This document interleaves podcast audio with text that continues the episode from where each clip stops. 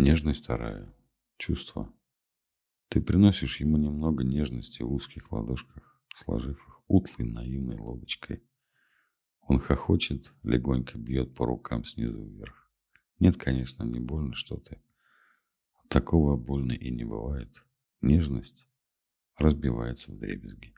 Моя школьная учительница труда фанатела от книг Луизы Хей.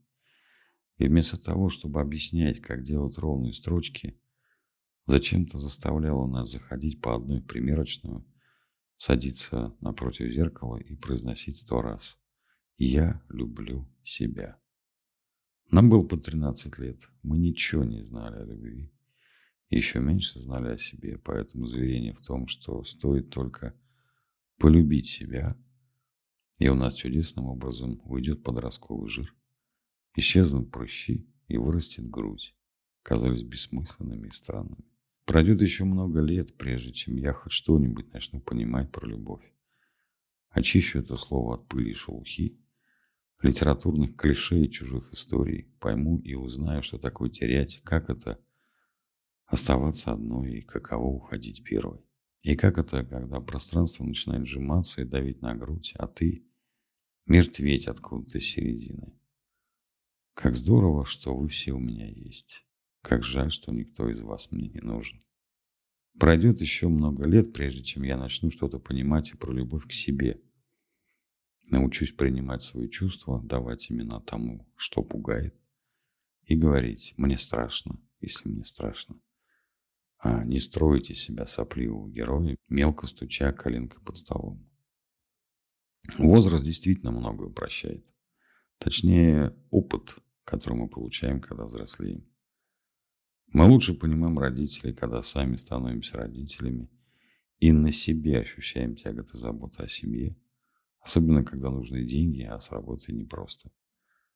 Мы понимаем, что мир глазами ребенка и мир шкурой взрослого – это две разные вселенные, и вместо того, чтобы окопаться в обиде на людей из прошлого и считать себя жертвой, нежнее к себе будет принять не случившееся, а плакать недополученное – отгревать непрожитое и закрыть тему поиска причин. Память умеет врать и подтасовывать. И можно глубоко и несправедливо обидеться на тех, у кого и в мыслях не было обижать. Потому что они дали все, что могли. Чего не дали, так того и не могли. На мой взгляд, сложный, но важный вопрос в развитии личности – это сократить фразу «я так чувствую, потому что…» до «я так чувствую», точка.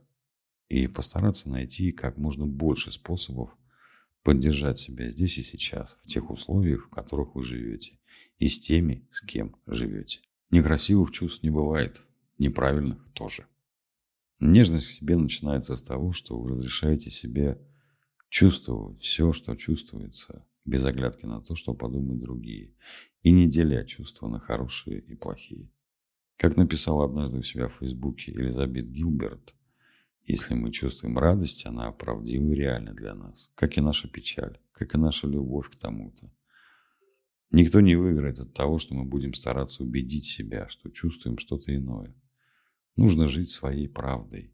Нет лучше способа обрести свою цельность. Выбирая меньшее, мы будем выбирать что-то не то для нас.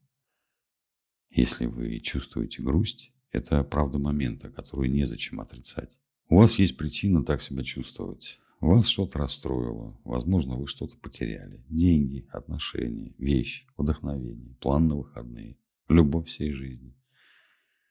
И вам нужно время эту потерю пережить, отгоревать и приспособиться к перемене.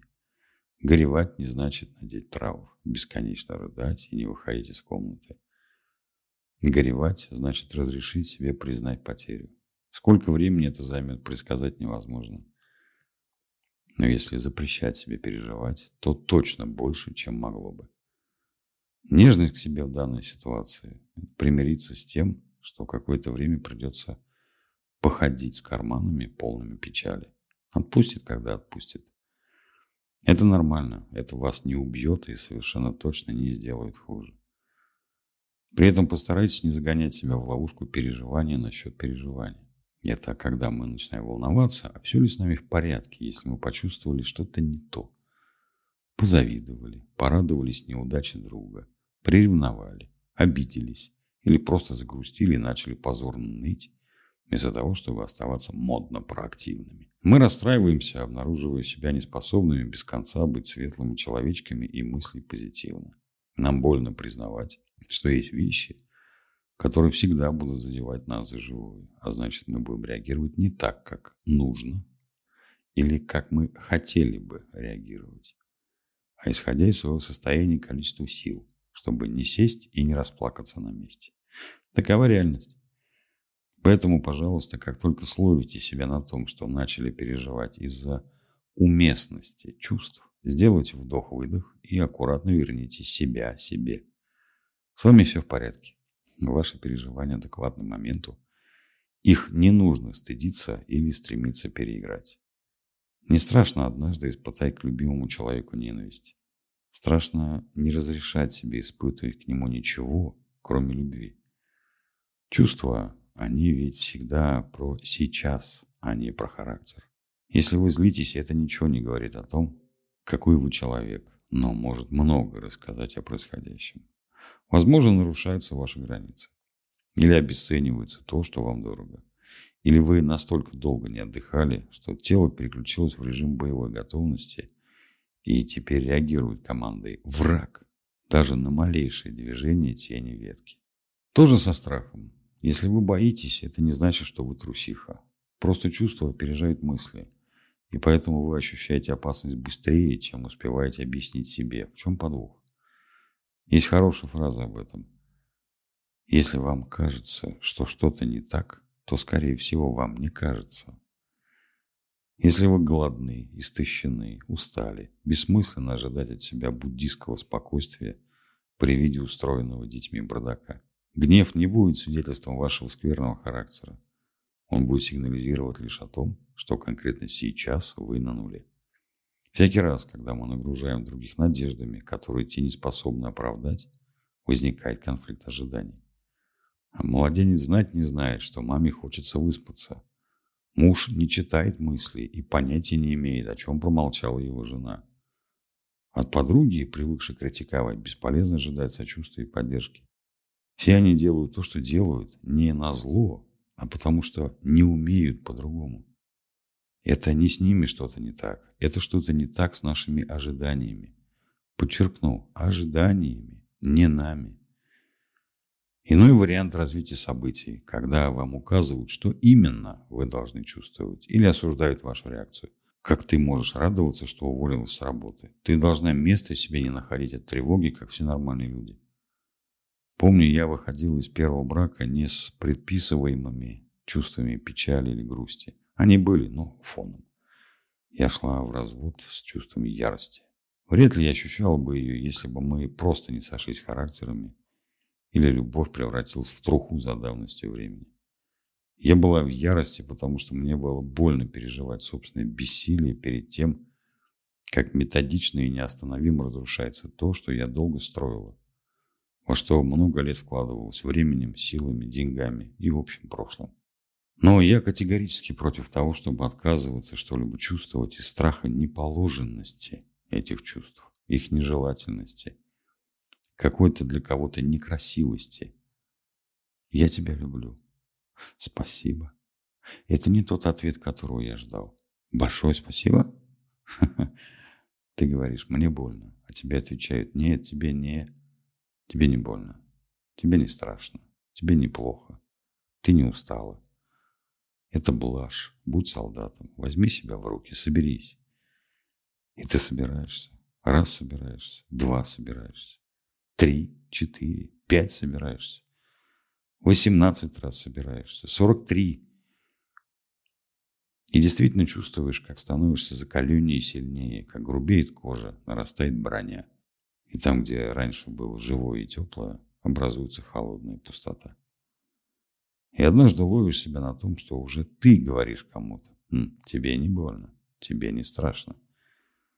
Ты не веришь и меряешь по себе, и мера эта мала, и неверие это ничтожно.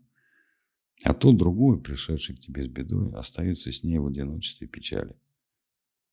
Мне очень не нравится, когда, спросив, что случилось, и услышав ответ, говорят, ну что ты так убиваешься, нашла из-за чего. Во-первых, любой человек имеет право переживать случившееся так, как он хочет его переживать. Потому что ему лучше знать, что облегчит ему горе. Во-вторых, подобные слова ставят под сомнение его способность правильно реагировать на события, переводя из позиции взрослого со своей устойчивой системы координат в позицию ребенка, жизненного опыта которого не хватает, чтобы оценивать происходящее объективно. В-третьих, никто никому не может говорить «расслабься», пока не напрягся до той же степени. Тот, кто переживает потерю, знает, чего ему стоило происходящее, каких сил. Люди не горюют из развлечения. Как писала Мелоди Битти в своей знаменитой книге о созависимости «Спасать или спасаться», перестаньте отказываться от себя, от своих потребностей, от своих желаний, от своих чувств, от своей жизни и от всего, что вас составляет. Примите решение всегда заботиться о себе и придерживайтесь его. Мы можем себе доверять. Мы способны справиться и адаптироваться к любым событиям, проблемам и чувствам, с которыми сталкивает нас жизнь. Мы можем доверять своим чувствам и своим суждениям. Мы можем решать свои проблемы. Мы можем научиться жить и с нашими нерешенными проблемами. Мы должны доверять тем людям, на которых учимся полагаться самим себе.